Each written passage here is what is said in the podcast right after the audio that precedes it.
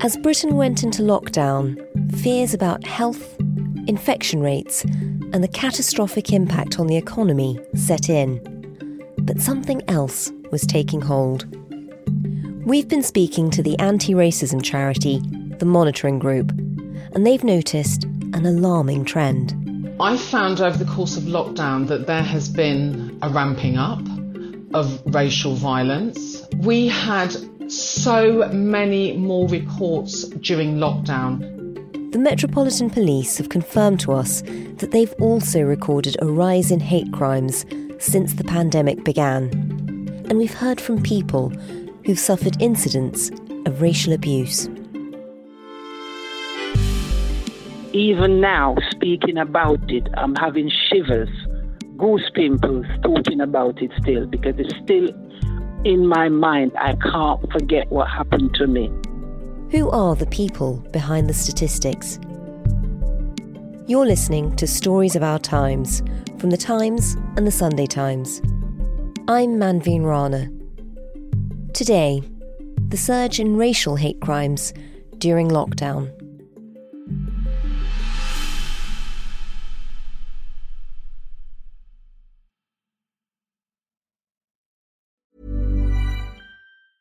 When you're ready to pop the question, the last thing you want to do is second guess the ring. At Bluenile.com, you can design a one of a kind ring with the ease and convenience of shopping online. Choose your diamond and setting. When you find the one, you'll get it delivered right to your door. Go to Bluenile.com and use promo code LISTEN to get $50 off your purchase of $500 or more. That's code LISTEN at Bluenile.com for $50 off your purchase. Bluenile.com code LISTEN. Hey, I'm Ryan Reynolds. At Mint Mobile, we like to do the opposite of what Big Wireless does. They charge you a lot, we charge you a little. So naturally, when they announced they'd be raising their prices due to inflation, we decided to deflate our prices due to not hating you. That's right. We're cutting the price of Mint Unlimited from $30 a month to just $15 a month. Give it a try at mintmobile.com slash switch. $45 upfront for three months plus taxes and fees. Promo for new customers for limited time. Unlimited more than 40 gigabytes per month. Slows. Full terms at mintmobile.com.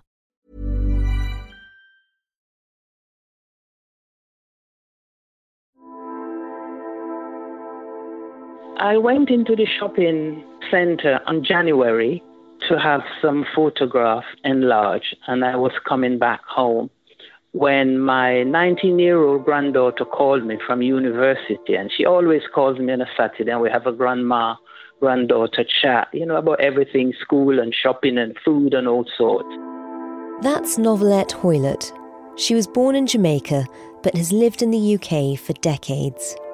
My name is Novelette Hoylett, a 65 year old lady living in London for the past 50 odd years.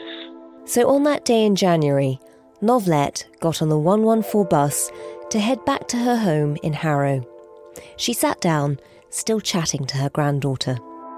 This guy came up to me and he told me to get up. I didn't respond to him because I was in conversation, as I said before, with my granddaughter. And in saying that, he kicked me in the knee. And I looked up at him and I asked him, What do you do that for? So he said to me, I must get up for him to sit down. So I said to him, I'm one stop away from home. Literally one stop from home. And in saying that, he spits in my face.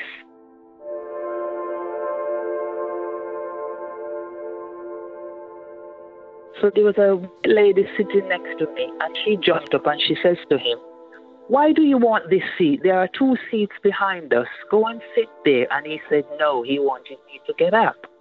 The bus nearly got to my stop when I rang the bell. And then this guy was ranting and raving, and he had a stick in his hand. And he picked up the stick like he was going to clock me in my face with the handle. When I got up, he calls me an a black I should go back to where I came from. When I turned around and looked, the bus was full of people. It was a Saturday afternoon. There were so many people on the bus. No one got up to assist me or to help me or to defend me. And while I was stepping off the bus, he spit at me again. I couldn't believe it. Visibly shaken, Novelette got off the bus and made her way home. She called the police and reported what had happened.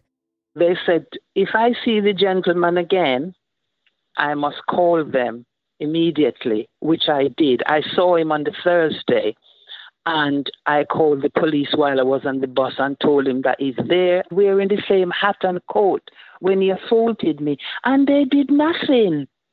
They didn't come and pick him up at all. Why?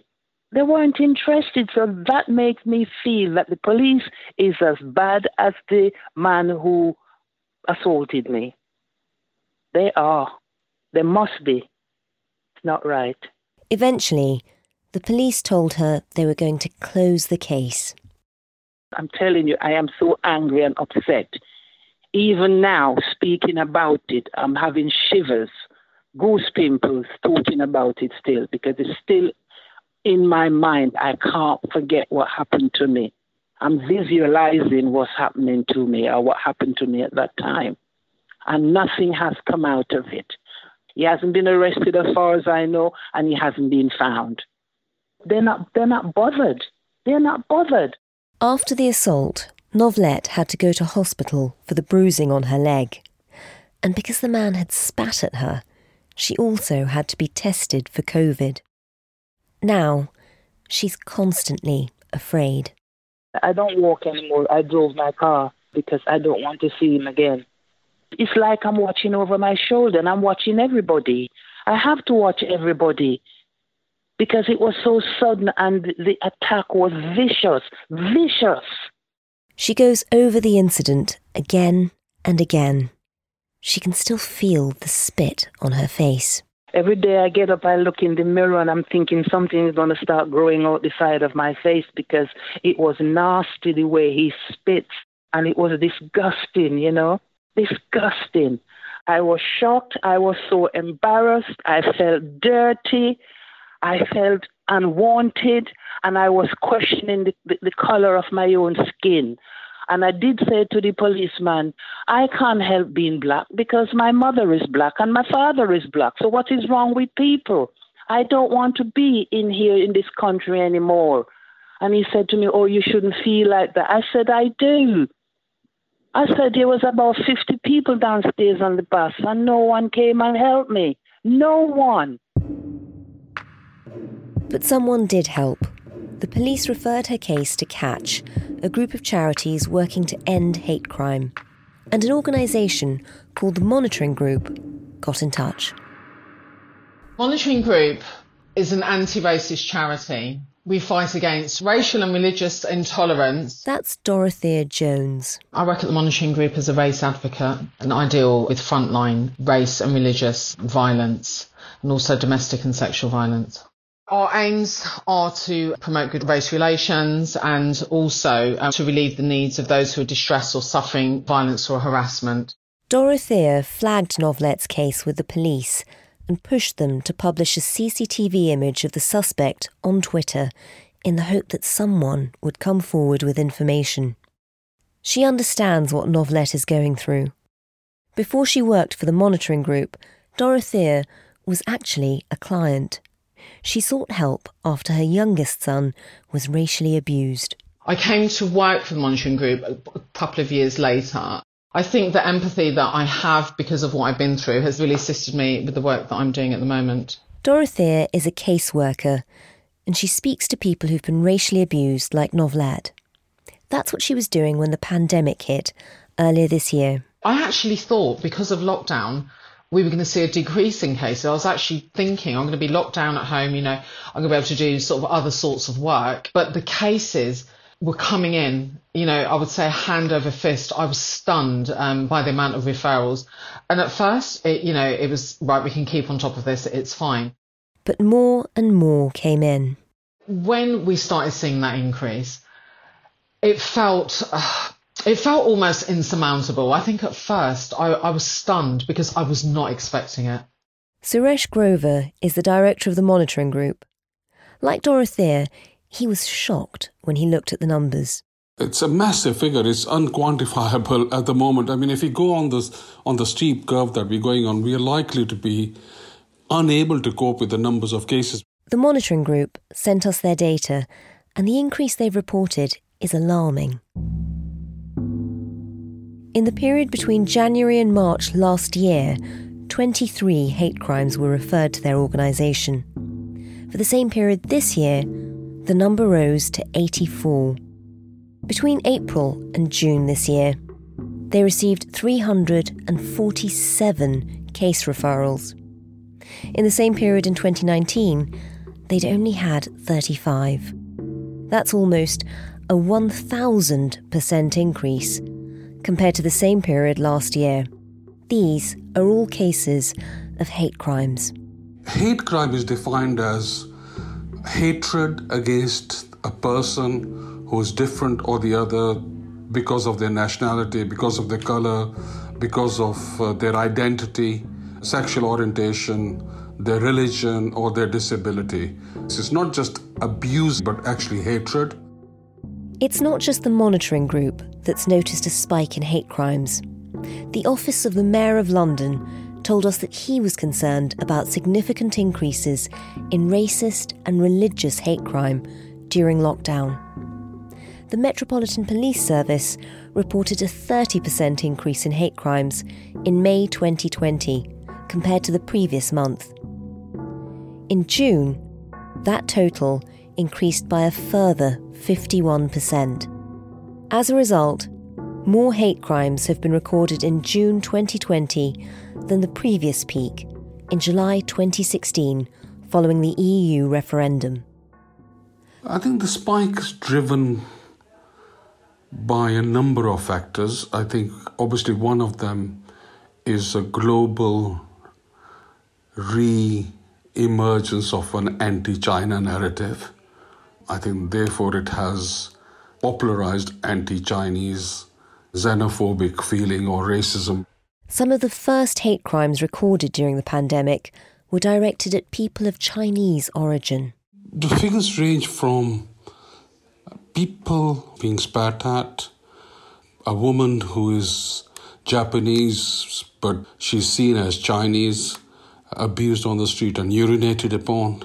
We have cases where uh, shop windows have been broken, customers have racially abused Chinese owners of takeaways and then smashed the plastic covering they have to protect themselves from COVID. One of the cases reported to the monitoring group involved a man named Jacob Zhang. Hi, uh, I'm Jacob. I'm currently studying in the University of Southampton. Jacob is originally from Beijing in China. I've been staying here for one year. I had a very good time here. I think the biggest the turning point was uh, was what happened on March 17th. On that night, Jacob was out with a few friends who were also students from China. I remember it was 7:40 p.m. We went out to get some dinner. On the way back, they were walking through the main shopping area in Southampton. There was a, a, a bunch of young boys and girls. They were 15 or 16 years old, a bunch of young British people. Jacob says one of them called out and asked to borrow a mask he just coughed at us for no reason and and they just started laughing and shouting. The situation quickly escalated. They started throwing things at us and also pushing the trolley toward one of my friends and it, it actually hurt her. The group of teens were hurling insults. Like Chinese freak and also Chinese virus, go home the gang then followed Jacob and his friends to their halls of residence. They rushed into our dormitory and they started to, to smash everything, like everything. They smashed everything onto the ground and they started to fight us. Although we, we fought back, but we still got several people injured. Jacob was punched in the face. Finally, the police arrived. They were helpful in the aftermath, but Jacob says, as time went on, he felt like they weren't doing all they could to arrest and charge the perpetrators. Eventually, he was connected with the monitoring group, who've been helping him to work with the police. But Dorothea says soon they realised it wasn't only people of Chinese origin who were coming forward. People of all minority backgrounds were reporting cases, particularly frontline workers. We've had quite a few cases of frontline workers being attacked. There was a care worker who was racially abused and attacked whilst going into work. We had also had a police officer, and whilst he was performing his duties, he was arresting someone was was racially abused.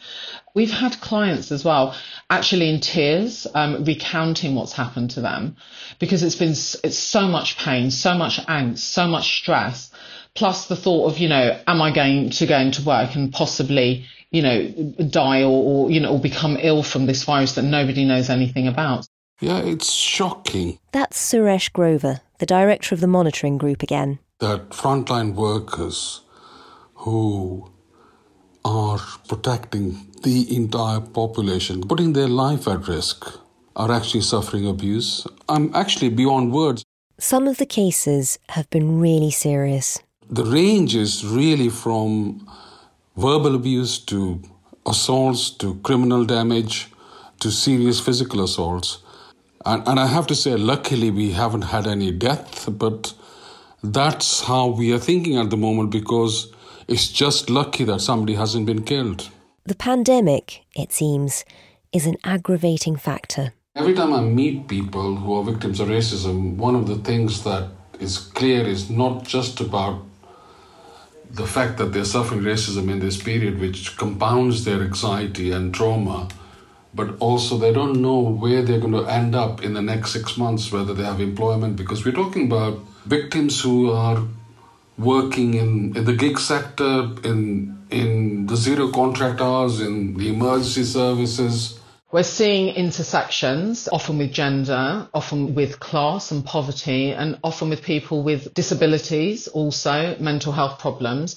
So I think when we're sort of looking at hate crime, it's often about people that feel very, very powerless. The pandemic has made it harder for the monitoring group to help people. Normally, you know, when you have that person to person interaction, you can hold a hand, you can hand over a tissue, you can give a hug, you know, there's that, that reassurance you get from person to person contact, which is, is missing when we're doing this online or, or we're doing it by the phone. We've had clients that we've had meetings with that sobbed on Zoom and that powerlessness we feel uh, being able to support via that platform. And I think there's an element of helplessness that you can't help everybody that contacts you. And I think it stays with you as well. Also, you know, the, the lack of resources sometimes thinking, have I given this person enough time?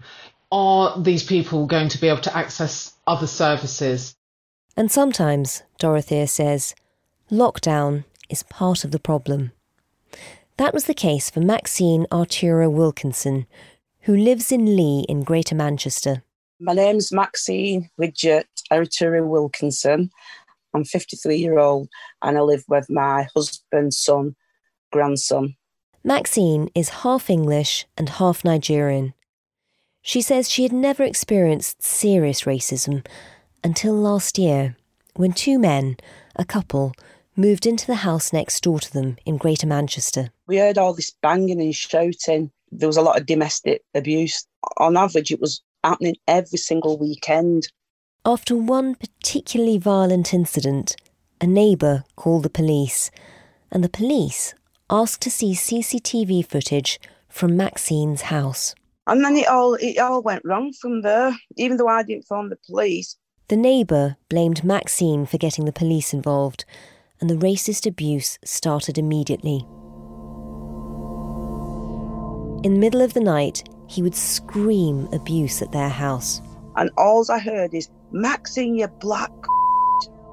And I went, oh! I went, oh my God, have you heard what he's just called me? You know, he'd say, oh, get a wash, you, you dirty b-. And, you know, he, and then he used to call me a black Maxine's husband was battling blood cancer at the time.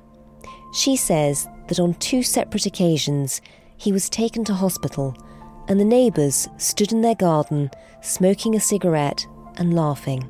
They shout, look at it, look at it. That's what they started calling it, it. Things escalated when lockdown began. I don't think a day went by where I wasn't abused. And do you know what? They used to kind of, they must because at the front we've got a porch, and it just seemed like every time we opened the porch door, they was there in the garden. The back we've got patio doors, and it's like they knew when my doors was opening. Every day they just look up at my windows. It was summer. I used to have to have my windows closed and my blinds down. I just felt closed in, obviously, and then my anxiety. I do suffer from anxiety from when my husband was um, had cancer. All my anxiety came back again, and like all my chest got like dead tight, and and then I started getting a really bad headache. I never thought that I would actually experience really bad anxiety like I did. It's just, you know, and to think I would have never thought that I would have would have been suffering racism in my own home. The housing association was supportive, but they couldn't evict the neighbours during lockdown. Eventually, Maxine went to the police. It got that bad and had to go and get an injunction on them. But that didn't help. Maxine says the neighbours came over to scream at her after the injunction was delivered and were promptly arrested. The neighbours moved away of their own accord in June, but Maxine is still afraid. Even though they're not next door to me, I am still living in fear because I don't know what their next step's going to be. I used to be a confident person. I mean, even my hair started falling out. That was like just stress. Never slept. I was scared of going to bed. I don't. They've broke me. I, would say they properly have broke me. You know, to think somebody's only been there for six months and I've been in this house for 22 years, and they've they've permanently scarred me. I'm permanently scarred. She says she wishes the police had done more. They just got away with it. So you know, they'll just go and do it, just abuse somebody else now. I think they should have been punished. I was let down by the police, really. Uh, you know, I, I was. I'm really let down by the police. To me, they didn't do enough. Southampton Police didn't reply to our request for a comment. Greater Manchester Police did. Superintendent Rick Jackson of GMP's Bolton District said, During lockdown, we noticed a slight increase in hate crime. However, after speaking with communities and our partners, this has been due to more people having the confidence to report their concerns as they deal with tensions associated with lockdown. We've been working to ensure people have the confidence to report incidents and will work quickly where we can to deal with offenders. We remain absolutely committed to tackling this abhorrent crime.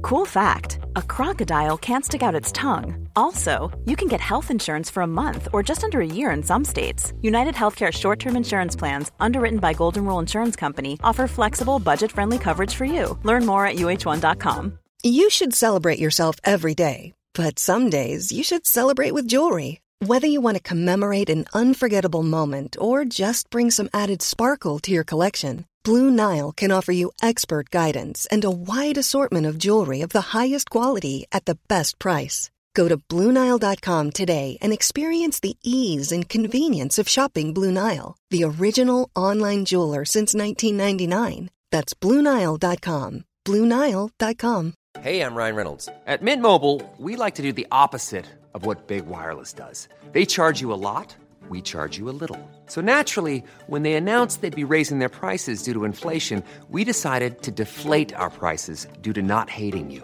That's right. We're cutting the price of Mint Unlimited from $30 a month to just $15 a month. Give it a try at mintmobile.com slash switch. $45 up front for three months plus taxes and fees. Promo for new customers for limited time. Unlimited more than 40 gigabytes per month. Slows. Full terms at mintmobile.com.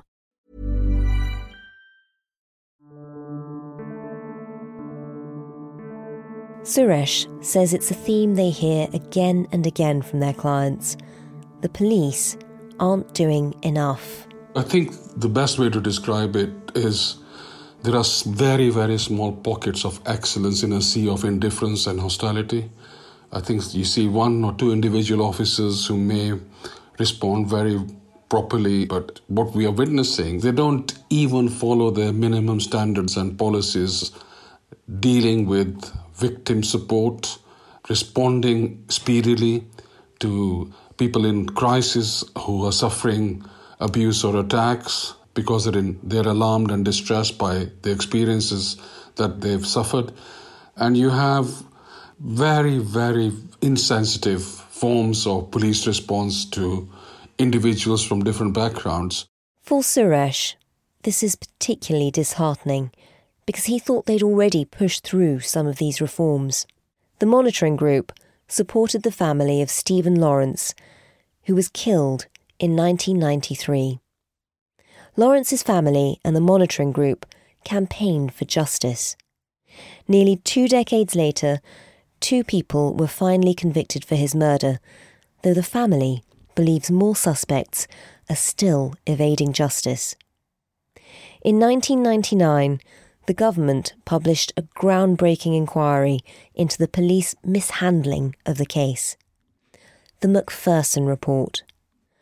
It published a series of recommendations for how law enforcement could overcome racism. So, all the gains that we made during the Lawrence inquiry in the 1990s and through the Macpherson recommendation in 99 are simply lost. I don't think many of the recommendations that were implemented are actually practiced now. And so at the moment there is there is a real crisis of confidence. The confidence levels are very, very, very low. All the gains on the Lawrence inquiry have been lost. And how we resurrect that, how we pull that together, really depends on whether we have an able political leadership and leadership at the highest level within the police forces. It's simply not good enough for politicians to just condemn the most outrageous or the most atrocious attack which may lead to somebody's death. Their responsibility is to stem the tide. I think the first thing that needs to happen is for the politicians at a government opposition level to acknowledge that racism is a serious problem. I think that hasn't happened, and the impact of that is that there's a absolute failure in how black and brown communities are policed in this country. We are over policed when it comes to so called crimes committed by us, but totally under policed and under resourced when crimes are committed against us. Over the past few months, Britain has seen a large number of Black Lives Matter protests. Although they were sparked by the police killing of George Floyd in Minneapolis, in America, these protests have shone a spotlight on racism and problematic policing here in the UK. Suresh says Black Lives Matter provides real hope for change, but it's also attracted a backlash. Black Lives Matter is such an essential, groundbreaking movement I've never seen that momentum since the 1970s when I was young. So I think there's a massive sympathy for that. But I think there's also a reaction against it. The far right have become much more acute, much more violent, much more dangerous in in how they categorize the BLM. He fears that hate crimes will continue to rise, particularly given the economic downturn that's looming. My predictions in the next, you know, three to four months or six months is I, I fear that the problem will become bigger and bigger. I mean, we know from experience and we know from the patterns that arise that whenever there is austerity, when people lose jobs, there are always scapegoats and people direct their attentions at uh, migrants, asylum seekers, and BME communities as people who are responsible for the crisis and it's it's driven by politicians and it's driven by media. So it always we've noticed that it always ends up in more reported of hate crimes and racism, and I think that's what we think will happen unless the politicians begin to change their narrative and actually create a different mindset on how, the issues is addressed. And I think that that's where we are going to be. But I'm not. Um, in the business of predictions, but I think that's where the trend is going. It is something that needs to be dealt with on an urgent basis so it doesn't go out of hand and lead to people's suffering fatality. We have the power to stop somebody being murdered, and we should take every single action humanly possible to make sure that somebody doesn't lose their life.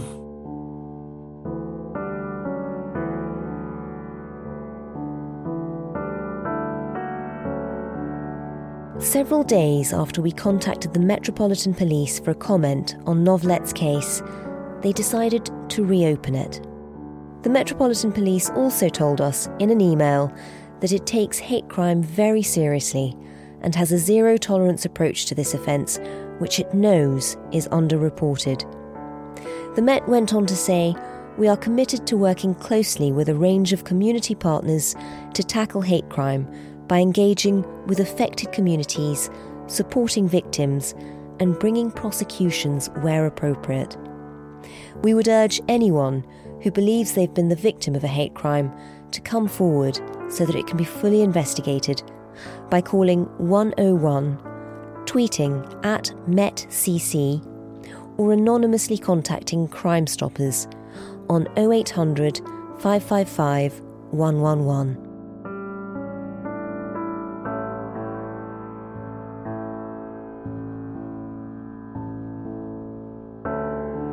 You've been listening to Stories of Our Times with me, Manveen Rana, and my guests, Suresh Grover and Dorothea Jones at the anti racism organisation, The Monitoring Group. Many thanks to Novelette Hoylett, Maxine Arturo Wilkinson, and Jacob Zhang for speaking up about their experiences. The producers were Brenna Daldorf and Asir Fuchs. The executive producer is Poppy Damon. Sound design was by Nicola Rawfast. Music by Breakmaster Cylinder and Ketzer. Do leave us a review if you get a chance. We're on Apple Podcasts, Spotify, Acast, and now we're also available on the Times Radio app, along with all the other podcasts from the Times. To download the app, search for Times Radio in the App Store. See you tomorrow.